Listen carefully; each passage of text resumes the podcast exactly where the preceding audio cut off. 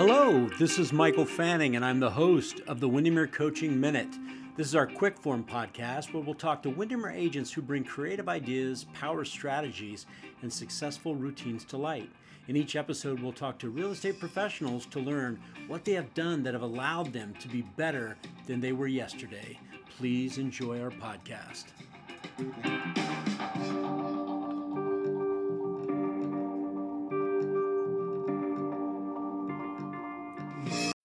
When you need mealtime inspiration, it's worth shopping Kroger, where you'll find over 30,000 mouthwatering choices that excite your inner foodie. And no matter what tasty choice you make, you'll enjoy our everyday low prices, plus extra ways to save, like digital coupons worth over $600 each week. You can also save up to $1 off per gallon at the pump with fuel points. More savings and more inspiring flavors make shopping Kroger worth it every time. Kroger, fresh for everyone. Fuel restrictions apply. Hello, everyone, and this is Michael Fanning, and welcome to the Windermere Coaching Minute. And I want to talk today specifically about our industry, specifically about how we show up, specifically about how we create a sense of professionalism and um, sometimes the lack of that happening in our industry. So, the first thing I want to do is just kind of talk a little bit about you know our industry as a whole. So, we are called independent contractors and we work for all different types of companies in terms of how they how their fee is set up and whether they're a franchise or an independent of things of that nature. But ultimately as real estate agents we're independent contractors and we have guidelines we don't have mandates of how we choose to provide a level of service to our clients. And if you think about companies today that do a great job there's some consistency in what they do and I thought today I would just kind of talk about that because, you know, one of the biggest challenges we face with some of the changes happening in our industry is, you know, how we get compensated fairly. And a lot of people, you know, are worried about the fact that they may get paid less.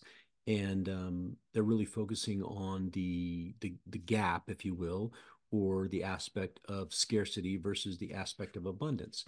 And if you've ever read the book The Go Giver by Bob Burg, you know, it says your true worth is determined by how much more you give in service than you receive in payment. And I think that that's something that all of us can take a look at and get a good grasp of how we're showing up. And so I just thought I would kind of take this time with this podcast today and really give you some ideas around where maybe you need to kind of, you know, tighten up your systems and really think about how you interact with a client because so many times um, I think we forget that there's all these what I call moments of truth. I'm going to talk a little bit about that. And I also think that we suffer in our industry uh, because we get what I call commoditized. So I thought I would give you the definition of a commoditization to begin with.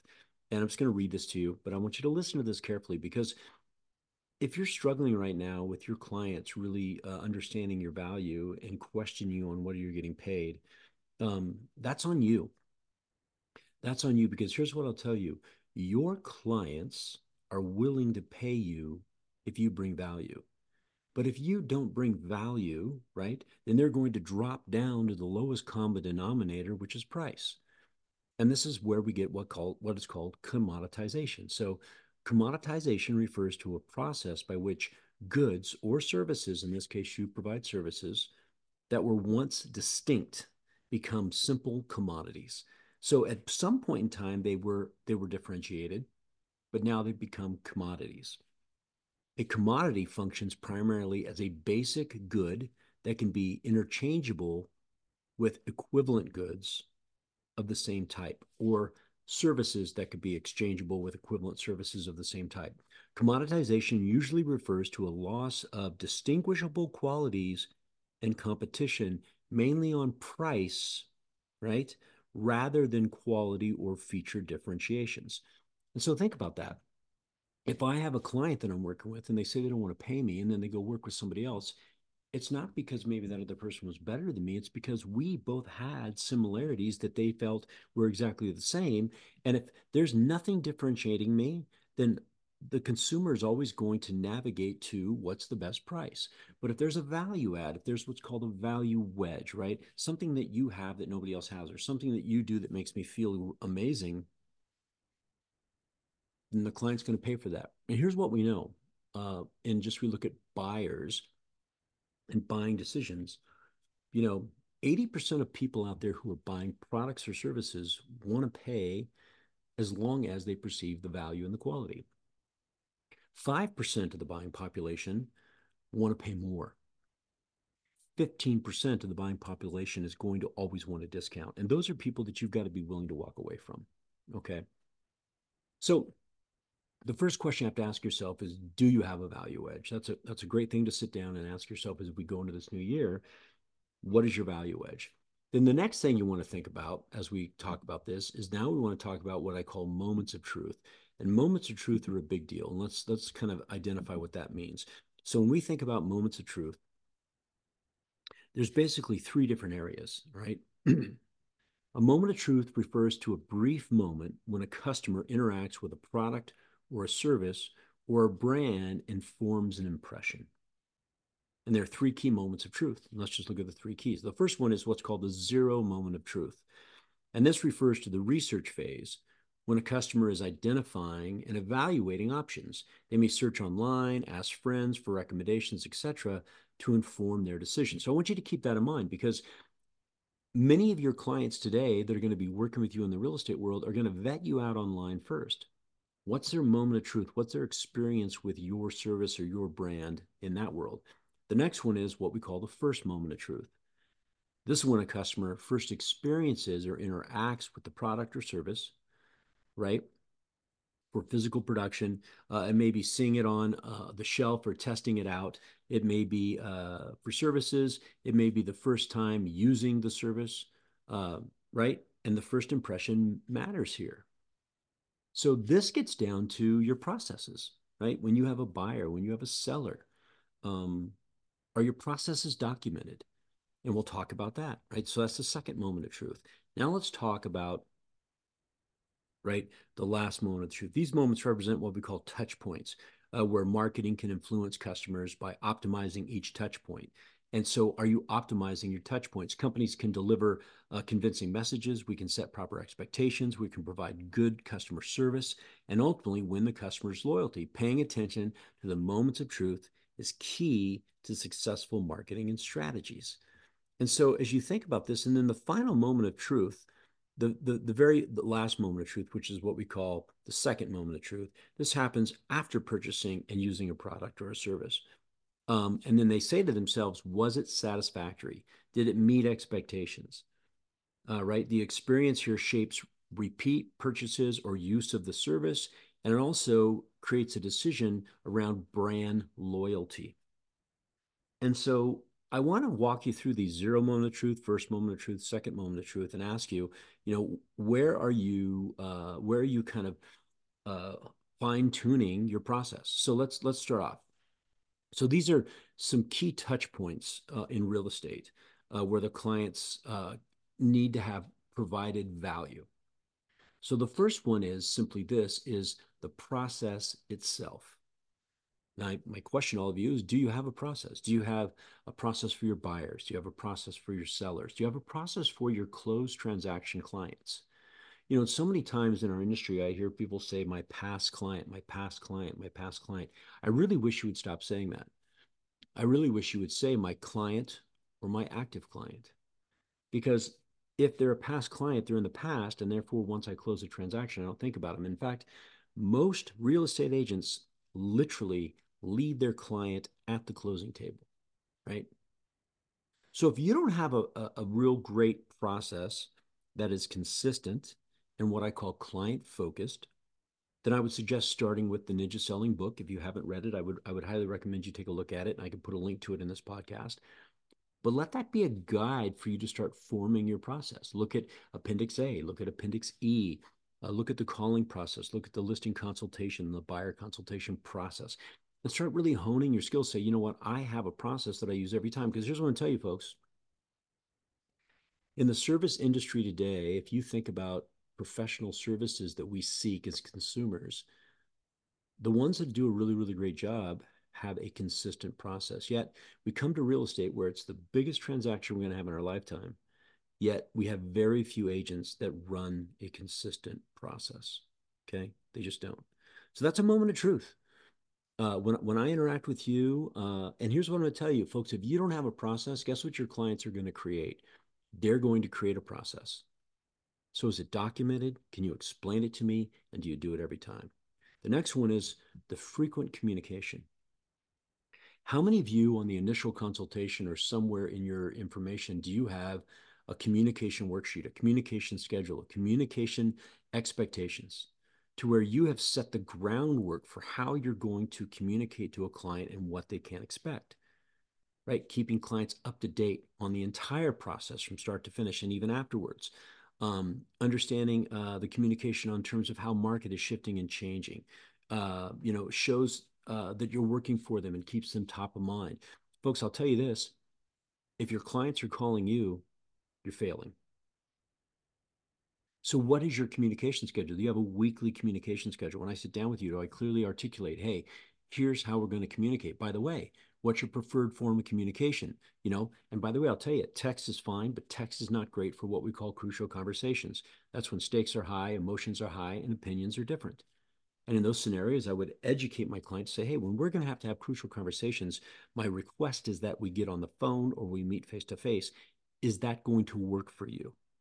Folks, so many times we don't set expectations, we don't set a schedule, we don't set a timeline, and then we get frustrated and upset with our clients. Guess whose fault that is? That is your fault. That's also a moment of truth. The moment of truth is how well do you communicate with me and keep me informed?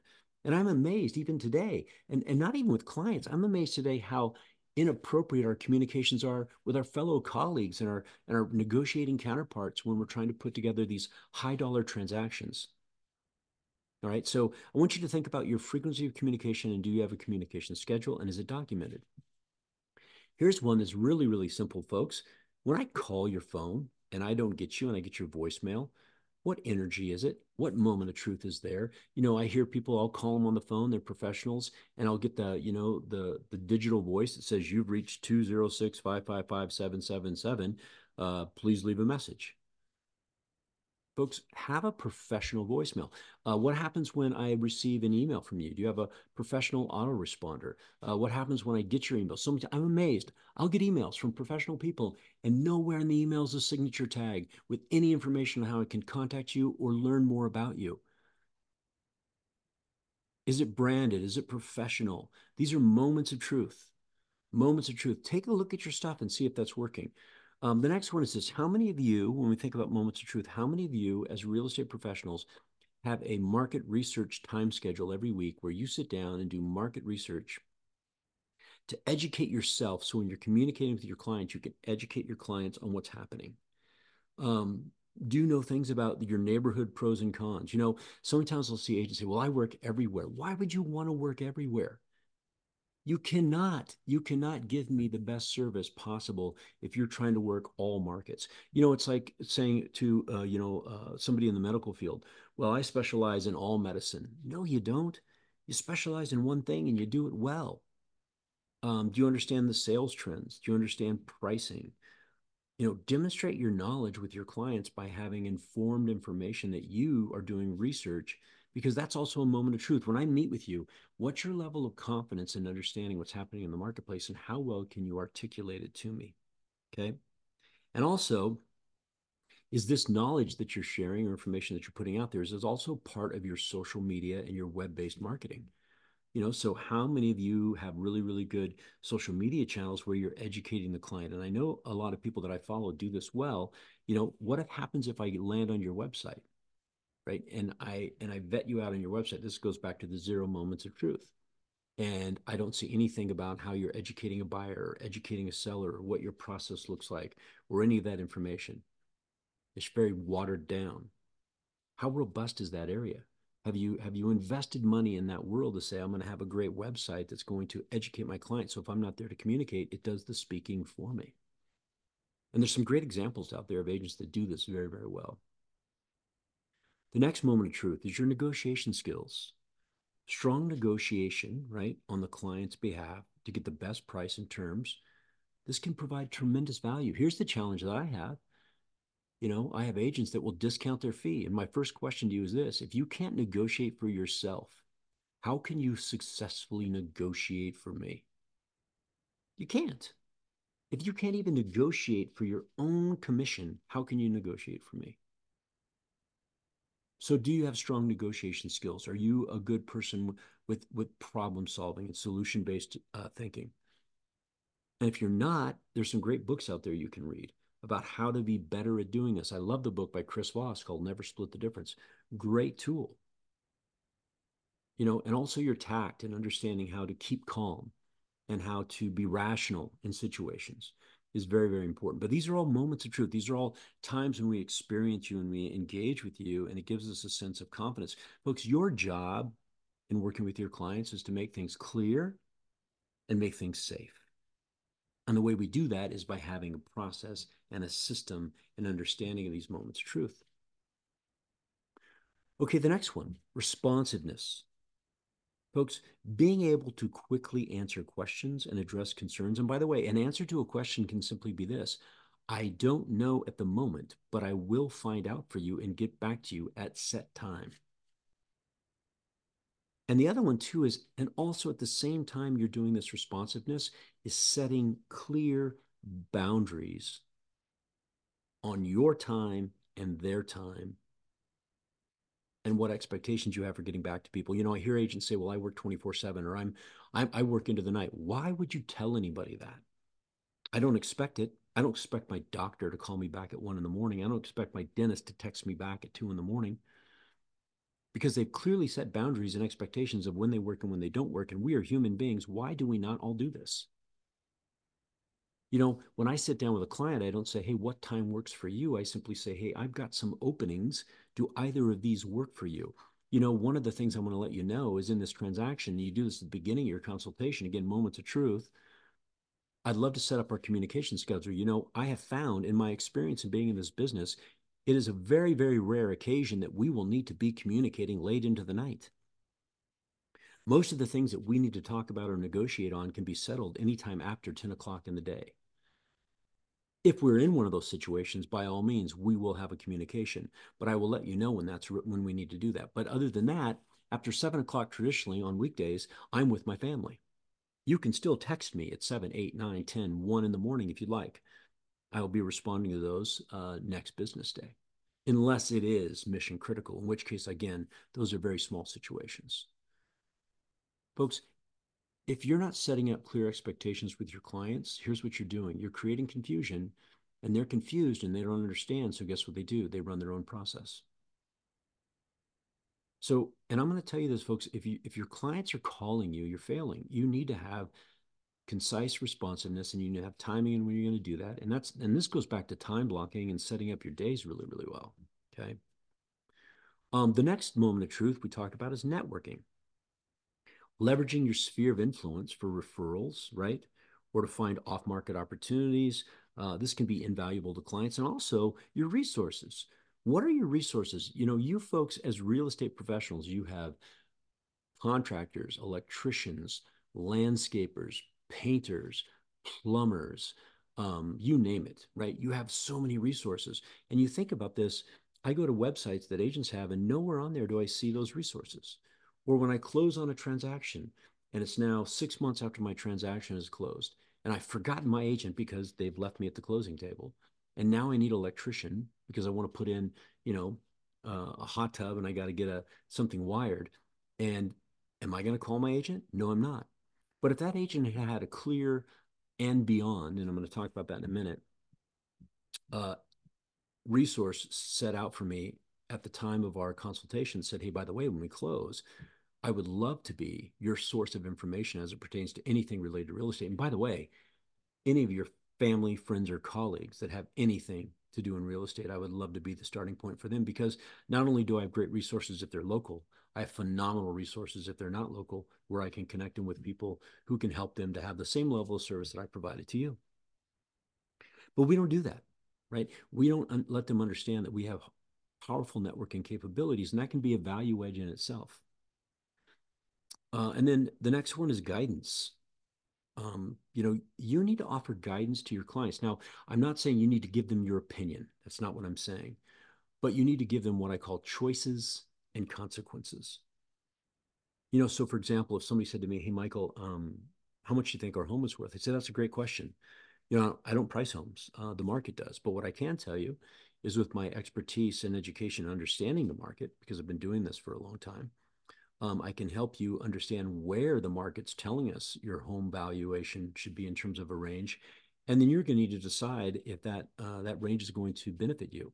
The other thing I will tell you is we always need always need to listen to the market because the market will speak to us. The question is, are you willing to listen to it? You know, many times I've seen sellers make decisions that inhibited their ability to sell their house. But my job is to give you guidance. My job is to say, hey, here's a choice in front of us, and this choice has consequences, and you need to decide which one of those choices is going to best fit your needs and your goals. But your job, folks, is to give guidance, right? and show your expertise in how you help them make decisions that they feel good about. We never make decisions for our clients. Clients always make the decisions, we always control the process, but we want to make sure we're giving them sound advice. The next one is uh, closing preparations, right? helping ensure a smooth closing and having timing and have that mapped out on a calendar and understanding uh, what they need to do and, and all the documentation and everything that has to happen when we close a home. You know, some of the biggest stressful times that clients have is when we don't meet deadlines and we don't close on time. So, what's your process there? That can be a game changer. You know, a lot of times I'll see agents say, well, you know what, the transaction closed, but the problem is the, the client wouldn't want to ever do it again you know, and that's called an on accident real estate agent. And you're not going to get a referral if you have a closed transaction, but they didn't care. And, you know, in fact, I always say this success in this industry is not when you get a commission check. Success in this industry is when you have a client who refers you and then you take phenomenally great care of that referral and you communicate the process to the person that was referring you. So take a look at that aspect of your business. And then this one, and I will tell you, in, in my opinion, this is one of the most important ones is and beyond. Right. And you think about it, we close a transaction, folks. This is really when the relationship starts. And you know what just blows my mind is, you know, the um, NAR buyer and seller profile report that they do every year will show you that, you know, sellers, when asked, would they use their agent again after they closed on a transaction? The numbers were extremely high. I mean, definitely was, I think, in the 70s and I think you added another, I don't know, 20% or 19% uh, that were in the most likely. And so they scored high, I think close to 90%. I know the exact numbers, I'd have to look it up. But what amazed me is then the actual number of sellers who used the same agent again was less than I think 26%. So, so how does that happen? It's because our industry is very transactional minded. And what we do is we focus on the transaction and then we close and then we go try to find another transaction. But if we were to take care of that client, and if we were to look at the math behind that client, that one client has the potential to give us four referrals every year. And the average person moves, right, every eight to 10 years. So think about that. One client they close, and in eight years, right, eight years, you know, so what's eight times four? That's 32. And then we can add another two transactions because they're going to move again. So that's 30, that's 30, 33, 34 transactions for one client for an eight year period of time. And let's say that I've got 100 of those people in my database. Well, what's 34 times 100? With an average GCI, you do the math. Folks, we're swimming in a sea of abundance, but here's the problem we do not connect with our clients after close. And then we wonder why they don't choose us, they don't select us. Okay. So what's your process? And the other thing is this is they need you, right? They've got challenges with their home. You know, we just right now, uh, I'm doing this podcast right now, but it's in the wintertime. You know, I know people that have had pipes burst. I know that people didn't, you know, get their homes ready for the winter. That should be something that my agent's giving me some guidance on, saying, hey, you know, we're going into the winter months as a homeowner here's some things you should think about doing. And by the way, if you have challenges or problems, please reach out to me. I'd love to help you and have resources. And if you have any family, friends, or colleagues that are having challenges, I'd love to be their resource too. You know, the biggest compliment you can give me uh, as being my client, if you enjoyed the process, is to allow me to earn the business of your family, friends, and colleagues by referring them to me. You know, do you do those types of things? And so all of this comes back to what I talked about at the very beginning, folks, is, you know, if we want our clients to pay us what we're worth, then we have to have a value edge. We have to have um, differentiation. We don't want to be commoditized. And where's that come from? It becomes from the experience the client has at all the touch points of us providing services. And if all those start to be really, really good touch points, then what happens is they start to build brand loyalty to us. And so when somebody says real estate, they say your name and they refer you. And so I'm going to end this podcast with a couple little things here. Number one, folks, you're in a business. That's a high dollar volume. It's one of the biggest transactions people are going to make in their life. Run a professional business and run your business like a business. Number two, utilize your company's resources. I know with Windermere, we have phenomenal resources that are available to our clients to be able to build up those moments of truth and do a better job. Yet I find that many times agents don't use it, right? Because they know better than anybody else, or they've been they've been sold a bill of goods by some company that's got the next greatest, you know, fishing lure or whatever you want to call it, or shiny object that's going to change their business, and it doesn't. And then the last one is this: is believe in yourself that you can provide a high level of service. Because here's what I'll tell you: um, you know, right now we're seeing the we're seeing a large exodus of real estate agents because of where the market is. And I think 2024 is going to be a great year. But here's what I'll tell you the clients are going to migrate to quality.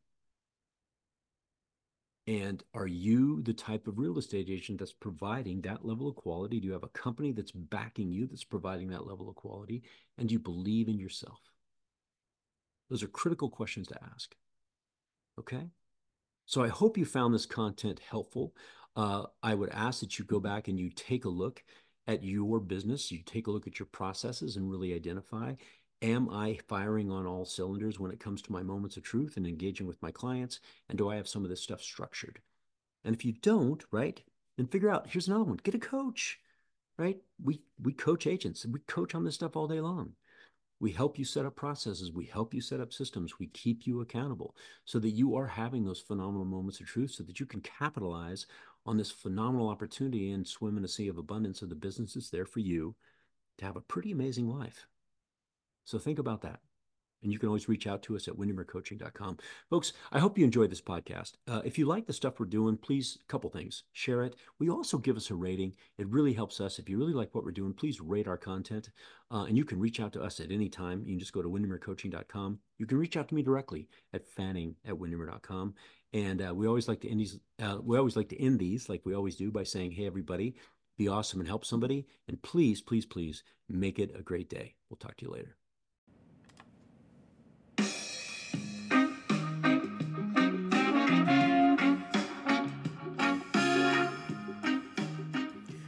Well, we want to thank you for listening to our Windermere Coaching Minute. We hope you found this content helpful. If you did, please feel free to share it and give us a rating. And we'll always end our podcast by saying, be awesome and help somebody, and make it a great day.